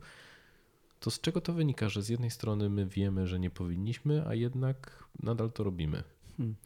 Może z tego, że, że nazywamy to właśnie w ten sposób, że coś powinniśmy albo musimy. No, automatycznie wyobraź sobie, że e, powinienem wstać jutro rano. Mhm. Albo z czym, to, z czym to się kojarzy? Albo porównując to, chciałbym wstać jutro rano. I jeżeli jest taka narracja, e, gdzie pojawia się dużo powinności i musów, to tej motywacji tam jest jak na lekarstwo. Pacjentka, która się do mnie zgłosiła przez pierwsze 30 e, minut wywiadu żywieniowego, żywieniowo-psychologicznego mm, opowiadała, że czego potrzebuje, czy e, właśnie opowiadała, co musi zrobić i co powinna zrobić Czyli muszę się zacząć odchudzać, powinnam zacząć się więcej ruszać, powinnam wcześniej chodzić spać, e, muszę jeść więcej warzyw, muszę iść na basen, e, e, ale muszę też sprzątać, ale powinnam zadbać o siebie i, i, i tak po tej pół godziny zapytam, a czego by pani chciała? No właśnie, to, to, już wszedłem teraz w rolę psychologa i pierwsza rzecz, która mi przyszła do głowy, to, to kto tak od pani tego wymaga? Mm, czyli, tak. czyli mówisz o tym, żeby to bardziej stało się im, częścią nas, niżeli jakimś powinnością, która trochę jest taki zewnętrzna. Tak, tak. Nad tym pracujemy właśnie w programie, bo to jest normalne, że wiele osób się zgłasza do nas właśnie, bo powinno. E, czyli jest jakaś presja społeczeństwa i ta presja, na przykład ktoś zwrócił e, komentarz na temat wyglądu, no jest, motywacja wtedy jest bardzo silna, ale ona jest tak? krótkoterminowa. To tak, jak ktoś ci powie, że masz e, gruby tyłek, mhm. to ta osoba I to jest z dnia na dzień. Że ludzie przychodzą do ciebie? Często tak, często tak. Albo kiedyś ktoś w dzieciństwie tak powiedział i to jest cały czas w nich żywe. Ale jeżeli ktoś, ktoś się w ten sposób zwróci, to, to jest, jestem praktycznie pewien, że ta osoba e, zacznie się e, gwałtownie odchudzać, albo następnego dnia w ogóle przestanie jeść e, do południa, czy tam, czy, czy, czy wejdzie na jakąś głodówkę, bo to jest tak silne. Zresztą zależy pewnie od sytuacji. Natomiast komentarze na, na, temat wyglądu są bardzo silnym takim motywatorem, żeby coś zmienić, związane z takimi e, negatywnymi ocenami, ale to jest e, dobra motywacja, żeby się zgłosić do specjalisty i wtedy my internalizujemy te, te motywy do wewnętrznych potrzeb. I wtedy, czego ja chcę tak naprawdę. I, e, i przechodzimy przez etap akceptacji, czego też nie chcemy mylić z, taką, z takim biernym optymizmem pasywnym, że o, zaakceptowałem wszystko, czy zaakceptowałem wszystko, to już nic nie muszę robić, zmieniać. Mhm. Tylko właśnie, żeby to był taka, e, taki pozytywny aktywny optymizm, czyli ok, ja chcę zadbać o swoje zdrowie, czyli coś tam jeszcze podejmę jakieś działanie i, e, i właśnie skupiam uwagę na sobie, żeby najpierw e, siebie odżywić pod tym takim kątem emocjonalnym i, i, i takiej uwagi na siebie. I, I ta motywacja nie jest taka impulsywna, czy wręcz kompulsywna, tylko jest stabilna i długoterminowa. I e, więc każdy motyw, żeby się zgłosić do specjalisty jest dobry, ale jak specjalista dalej pokieruje, no to już jest to już jest kwestia kompetencji e, tej, tej, tej drugiej osoby. I, I przerabiamy to właśnie w programie. To jest też jeden z elementów programu, żeby tą, tą uwagę internalizować na sobie i te motywy z zewnętrznych e, przekształcać na własne, własny język potrzeb, wartości. To jest niezwykle istotne. No, rozmawiałem z Andrzejem Bernardynem na temat nawyków i on powiedział ciekawą rzecz, że to co ludzi, różni ludzi, którzy utrzymują nawyki i tych, którzy no, po jakimś czasie po prostu dają sobie z nimi spokój, to jest też zmiana osobowości. To znaczy, że nawyki mają być drogą do tego, żeby stać się inną osobą i że dopóki w jakiś sposób sobie tego nie, nie zadeklarujesz i nie uświadomisz, to, no to po prostu się nie wydarzy. I to też było dla mnie bardzo uwalniające, bo też dla mnie to była informacja, że jeżeli ja definiuję siebie jako osobę, która zdrowo się, zdrowo się odżywia, to ja tak naprawdę nie mam wyboru. To znaczy, że zawsze będę wybierał jabłko zamiast chipsów. Mhm. Mówisz też o tym, że to jest proces y, pracy. Dużo osób nie decyduje się, odpada po jakichś pierwszych konsultacjach? E, jest to, to program znaczy, trochę, Fit Mind. Trochę jest takie pytanie o to, czy ludzie szukają tej magicznej pigułki, że przyjdziesz i przepiszesz im spalacz tłuszczu, e, i oni powiedzą, ok, no to, to jest to, czego oczekiwałem. Czy ludzie są gotowi na taką pracę? Wiesz co, mam wrażenie, że do mnie też zgłasza się jakaś e, specyficzna grupa osób, która w jakiś sposób już zna mnie, nasze, nasze podejście, spotkała się z naszymi materiałami, więc są to osoby, które są moim zdaniem bardziej zmotywowane do, do zmiany. Natomiast fakt, że nasz program 10-tygodniowy jest intensywny i ustalamy też zasady, że można mieć jedną nieobecność albo jednej pracy nie wykonać, jak na studiach mhm. E, z ćwiczeń. A jeżeli jest więcej, to nie wyrzucamy e, z programu, ale zapraszamy do zaczęcia programu z nową grupą od początku. Ponieważ jest tak intensywny, że jak ma się więcej zaległości, to, to, to, to już traci, tak, traci mhm. już całą, e, cały sens i kontekst więc e, jest on intensywny. I to, to powtarzam od pierwszych, e, od pierwszych spotkań i już w trakcie wywiadu, który przeprowadza trener z chętnym, bo też nie każdy się może dostać. E, są osoby z zaburzeniami odżywiania, które, które kierujemy na indywidualny tok współpracy, ale na początku wyraźnie to podkreślamy, że słuchaj, to będzie 10 tygodni, ale to będzie duża zmiana w Twoim życiu i to da Ci naprawdę wiele na następne wiele miesięcy. Natomiast e, trzeba się przygotować, że to jest projekt, który, e, który ma pomóc poprawić jakość Twojego życia. I raz idziemy się nauczyć czegoś naprawdę ważnego dla siebie, a potem mamy ten zestaw narzędzi i możemy z niego korzystać już w bardziej elastyczny i dowolny sposób. Dlatego też e, konsultacja jest taką właśnie formą bardziej elastyczną, a przejście procesu no, wymaga tych cotygodniowych spotkań, wymaga wykonywania ćwiczeń, ale też są efekty i te efekty są naprawdę zdumiewające. Osoby, które przechodzą program naprawdę e, mają dużo lepszą kontrolę nad e, swoim odżywianiem i słodycze przestają stanowić takie, taki problem. Czego dowiedziałeś się o ludziach po tylu pacjentach, z którymi pracowałeś? Hmm. Czego dowiedziałem się o ludziach? Ciekawe pytanie. Różne obserwacje pojawiają się w, w czasie. Teraz mam taką obserwację odnośnie mm, umiejętności obserwacji swojego ciała i obserwacji tych e, uczuć, emocji, które, które, mm, e, które ciało mówi, że wiele w naszym społeczeństwie nikt nas tego nie uczy od, e, w toku edukacji. Gdzieś tam się pojawiają jakieś próby, ale słyszałem, że żeby teraz zgłosić taką, taką inicjatywę, to też trzeba przejść przez jakiś e, oświatowy Saigon i to nie jest łatwe, bo chcieliśmy też z takim projektem e, wystartować, natomiast tam potrzeba każdorazowo te warsztaty zgłaszać do, do Ministerstwa Oświaty i to trwa i jest skomplikowane, żeby przypadkiem tam nie przemycić jakichś treści niezgodnych z e, ogólnie przyjętym systemem. E, I, niestety nadal się niewiele dzieje w, w tym obszarze kontroli zarządzania emocji, znaczy nazywania i e, tej kompetencji miękkich. Mm, I zauważyłem, że wiele osób to jest dla nich odkrywcze, że zaczynają nazywać swoje emocje i potrzeby. I to już niesamowicie wiele im daje. Okej, okay, to, to była samotność, tak? Ja te słodycze jadłem, ponieważ potrzebuję kogoś bliskiego. Tak? Potrzebuję się do kogoś odezwać. I tutaj, jeżeli już mam tego świadomość, to mogę wybrać ileś tam działań, które, dzięki którym będę mógł zaspokoić tą potrzebę w bardziej adaptacyjny sposób. Albo potrzeba regeneracji tak jak na początku rozmawialiśmy, teraz gdzieś to nasze społeczeństwo pędzi, galopuje, e, albo też przynajmniej osoby, które się do mnie zgłaszają, są z tej grupy. Czy to są e, młode matki, czy to są prezesi, czy, czy dyrektorzy, dyrektorki różnych firm, to są osoby, które gdzieś tam biegną ciągle.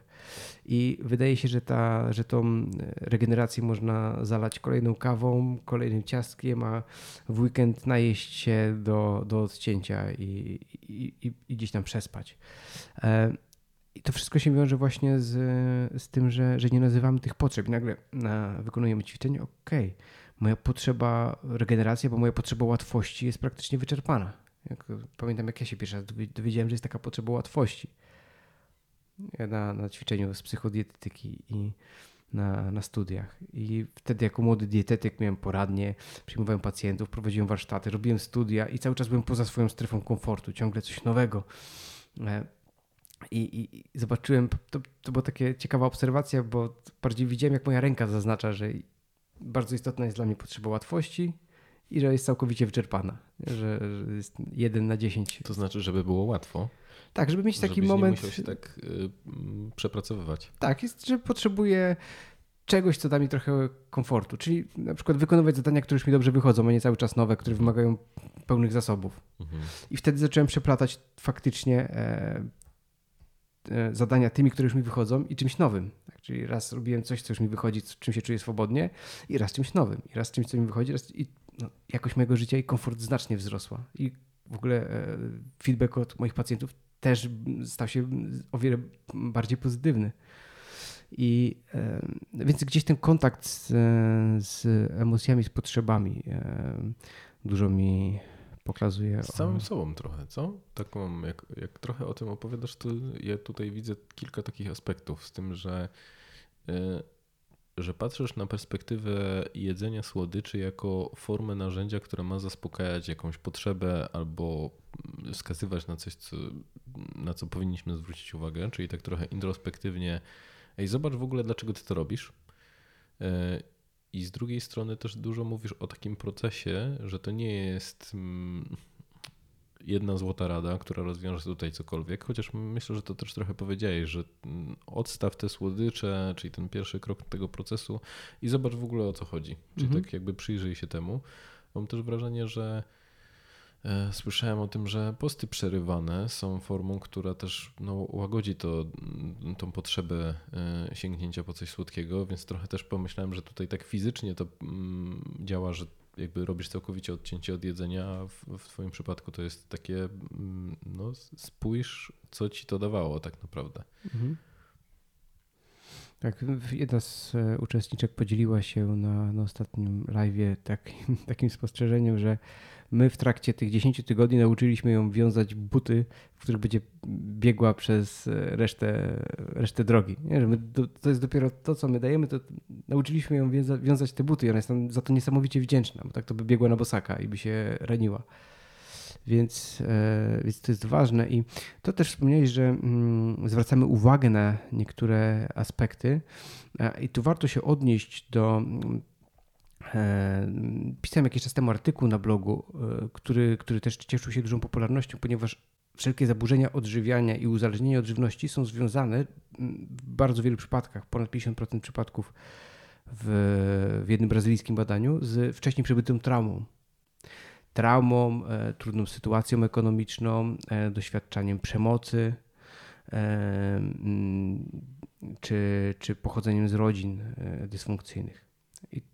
Gdzieś mm, i właśnie gdzieś się wtedy rodzą pewne deficyty emocjonalne na przykład i no i na te deficyty później sposobem stają się, staje się jedzenie.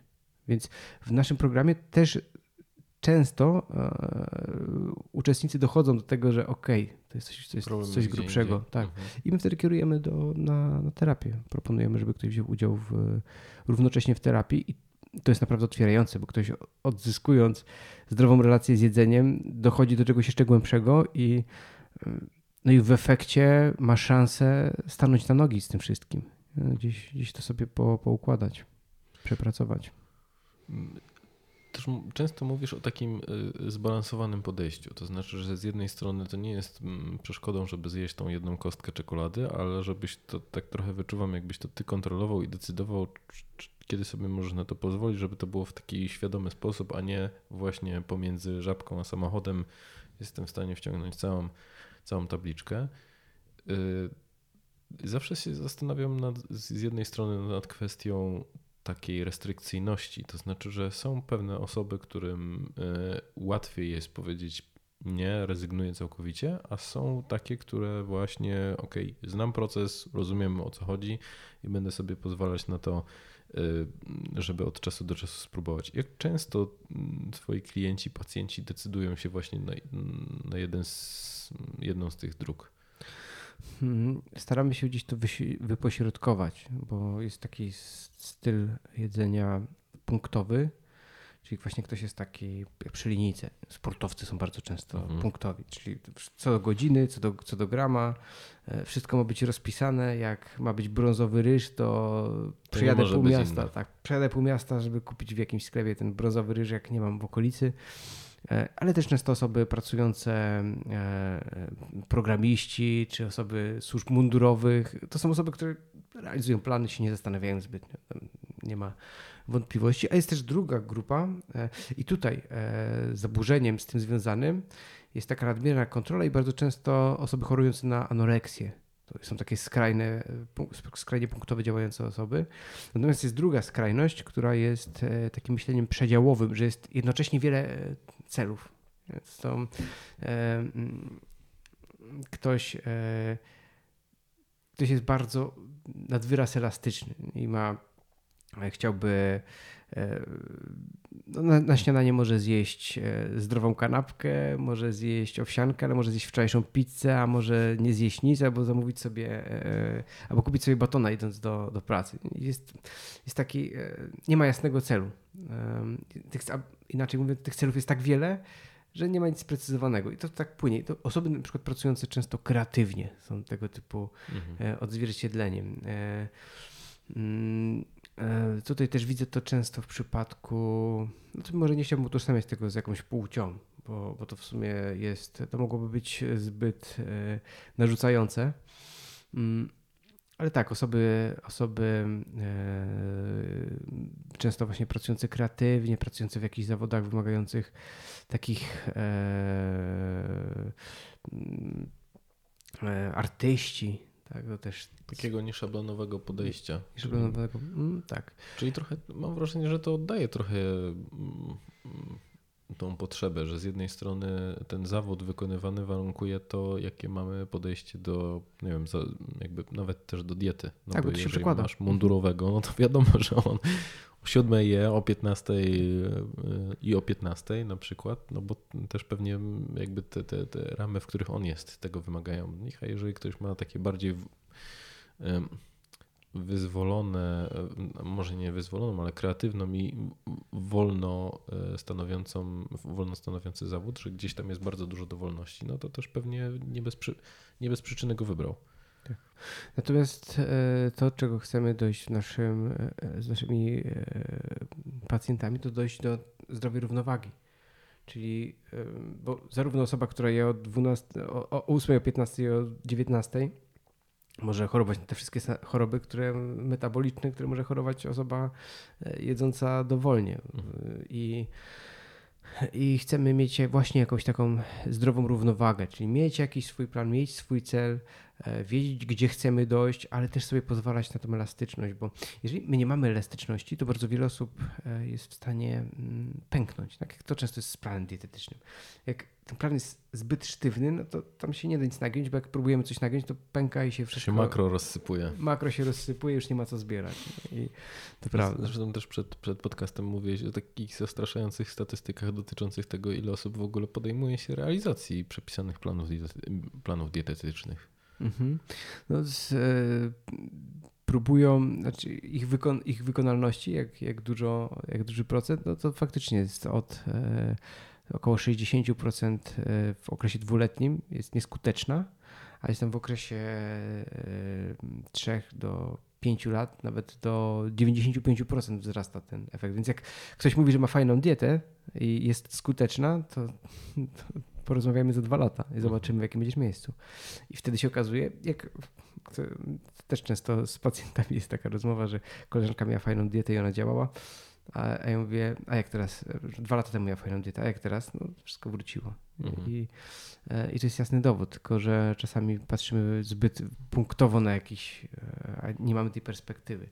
Więc, e, więc wracając do, do, do tego pytania z tym jedzeniem punktowym przedziałowym, no my chcemy mieć taki zdrowy środek i taką zasadę stosuję on jest bardziej obrazowa, bo to nie jest nigdzie przeliczone, ale odwróconą zasadę Pareto. Czyli jeżeli 80% dni w roku, czy 80% kalorii w miesiącu jest z tych zdrowych, nieprzetworzonych źródeł, tak tam pojawi się 20% z, z jakiejś pizzy, z jakiejś słodyczy, jakieś może piwko wpadnie, to, to wszystko jest ok. Tak? Bo to może nas wyregulować w społeczny sposób, może dzięki temu się z kimś spotkamy, może nas wyregulować w taki sposób psychiczny, że sobie jakieś damy właśnie... Że to nie jest na tyle zagrażające, żeby trzeba było się trzymać tak od linijki. Dokładnie. Tylko żeby wiedzieć, e, jakie potrzeby tym zaspokajam. Ok, ja potrzebuję komfortu. To jak mogę sobie zaspokoić tą potrzebę komfortu? Ok, mogę sobie zrobić ciepły prysznic, e, czy tam gorącą kąpiel z, z zapachami i pianką, a mogę na przykład sobie z, e, pójść do ulubionej cukierni, zamówić ulubioną bajaderkę i zjeść sobie słuchając mojej ulubionej muzyki. Tak? I te wszystkie strategie się wydają ok, ale jeżeli ja nie mam tego świadomości, takiej świadomości, to, to w efekcie może pójdę do tej cukierni i nie kupię jednej, tylko kupię dwie. Jedną zjem po drodze, a drugą zjem oglądając coś, w ogóle nie, nie, nie, nie rejestrując nawet, że, że to się zjadło. I przypomną mi o tym tylko później papierki, które gdzieś tam się będą waleć i powodować poczucie, e, poczucie winy. I paragon wstydu. Paragon wstydu, tak. To jest. E, te dowody są też często przydatne, mm, jak e, chcemy wrócić do tego, co jedliśmy bo właśnie słodycze są takim elementem, że nawet moi pacjenci, którzy zapisują, co jedzą, mają trudność przed sobą z zapisaniem, że zjedli słodycze. Mhm. Albo nawet nie pamiętają tego, że gdzieś tam zjedli i dopiero właśnie na paragonie czy wyciągu z banku, okej, okay, jednak byłam w tej żabce i te 3,99 to nie mogło być nic innego, tylko jakiś tam baton. Mhm. Myślę, że często to się właśnie pojawia, że, że, dla mnie takim bardzo dużą zmianą było to, kiedy za, zaczynałem pewne rzeczy zapisywać, bo mogłem obserwować y, y, jakby papieru nie okłamiesz, znaczy okłamiesz, ale w taki sposób, że no, no to zapisanie jest z formą konfrontacji z tym, co właściwie się tak naprawdę wydarzyło. Tak.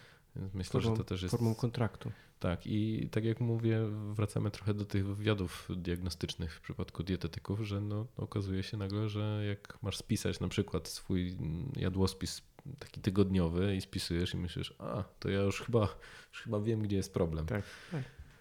E, opowiedz trochę o, o projekcie, o słodkiej epidemii. Mhm. E, w Razem z fundacją podejmujemy się kampanii Słodka Epidemia i chcemy trochę naświetlić problem e, właśnie jedzenia słodyczy i, takiego nadużywania czy, czy wręcz uzależnienia od tego typu produktów, bo okazuje się, że według e, badań uzależnionych od żywności może być od 14 do 20% e, osób. To jest bardzo duży a w przypadku osób z nadwagą i otyłością to 40 do 60%.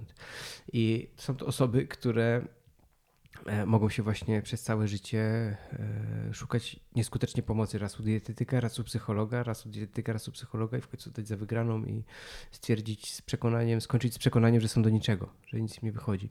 I chcemy naświetlić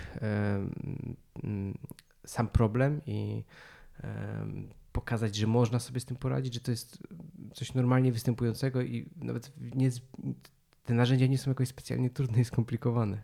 Że to są całkowite podstawy. Jeżeli pewne rzeczy, e, pewne rzeczy zrozumiemy, to, to możemy znacznie poprawić sobie jakość swojego życia. Mm, I chcielibyśmy, żeby efektem końcowym tej kampanii był film dokumentalny na ten temat, pokazujący to życie, pokazujący życie, z czym zmagają się te mm, osoby, nasi pacjenci. Też czuję się trochę ambasadorem, bo wiele osób, e, które się do mnie zgłasza, oficjalnie nie wie, jak o tym opowiedzieć innym. Nie ma takiej um, siły przebicia, odwagi czasami brakuje z powodu wcześniejszych e, różnych prób i myśli z tym związanych. Więc podjęliśmy się takiej kampanii zwiększającej świadomość i e, chcemy nakręcić film. Więc jeżeli ktoś e, z Państwa chciałby do nas dołączyć, ma nawet kilkanaście minut w tygodniu, może przeznaczyć na działania wolontaryjne, to zapraszam do kontaktu przez naszego Facebooka albo przez nasz Messenger Fundacja FitMind. I w czerwcu rusza kampania i mm, poprosilibyśmy o, o jakieś drobne działania.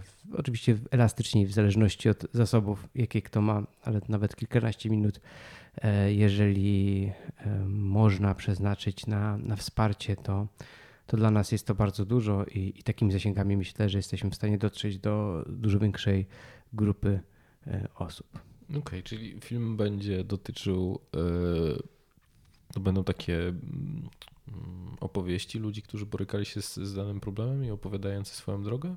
Tak, z jednej strony będą opowieści mhm. e, osób, które uczestniczą w naszym e, programie i, i też narzędzia konkretne, co, co może pomóc. Mhm. Tak? E, a drugą częścią filmu będą rozmowy ze specjalistami, bo organizujemy jako fundacja konferencję naukowo-praktyczną naukowo we wrześniu i zapraszamy czołowych specjalistów z dyscyplin e, dietetyki, psychologii, terapii uzależnień, czy e, nawet mikrobiologii, żeby każdy z nich przedstawił swoją perspektywę e, w kontekście uzależnienia, jak mhm. widzi to uzależnienie.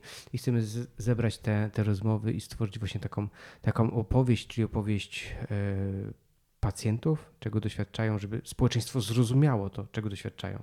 Żeby oglądając ten film, każdy zrozumiał, że okej, okay, to, to może czuć e, osoba, która ma problem z jedzeniem słodyczy i to nie jest tylko błahostka. E, I żeby też na, okrasić to właśnie taką merytoryczną wiedzą, e, ciekawostkami związanymi z tą sferą naukową w taki może popularno-naukowy sposób. Super, to trzymam kciuki w takim razie, no i zapraszam do, do wolontariatu i do brania udziału, no bo myślę, że to jest coś, co rzeczywiście może zmienić y, dużo żyć, jeżeli ten, jeżeli będziecie docierać do coraz większej ilości osób. Mhm, tak, te, taką, taki mamy cel i taką mamy nadzieję. Mhm. jeżeli miałbyś taką osobę, która jest nie do końca przekonana do tego, że słodycze źle na nią wpływają, E, starałbyś się ją przekonywać? Jeżeli tak, to jakiego argumentu byś użył?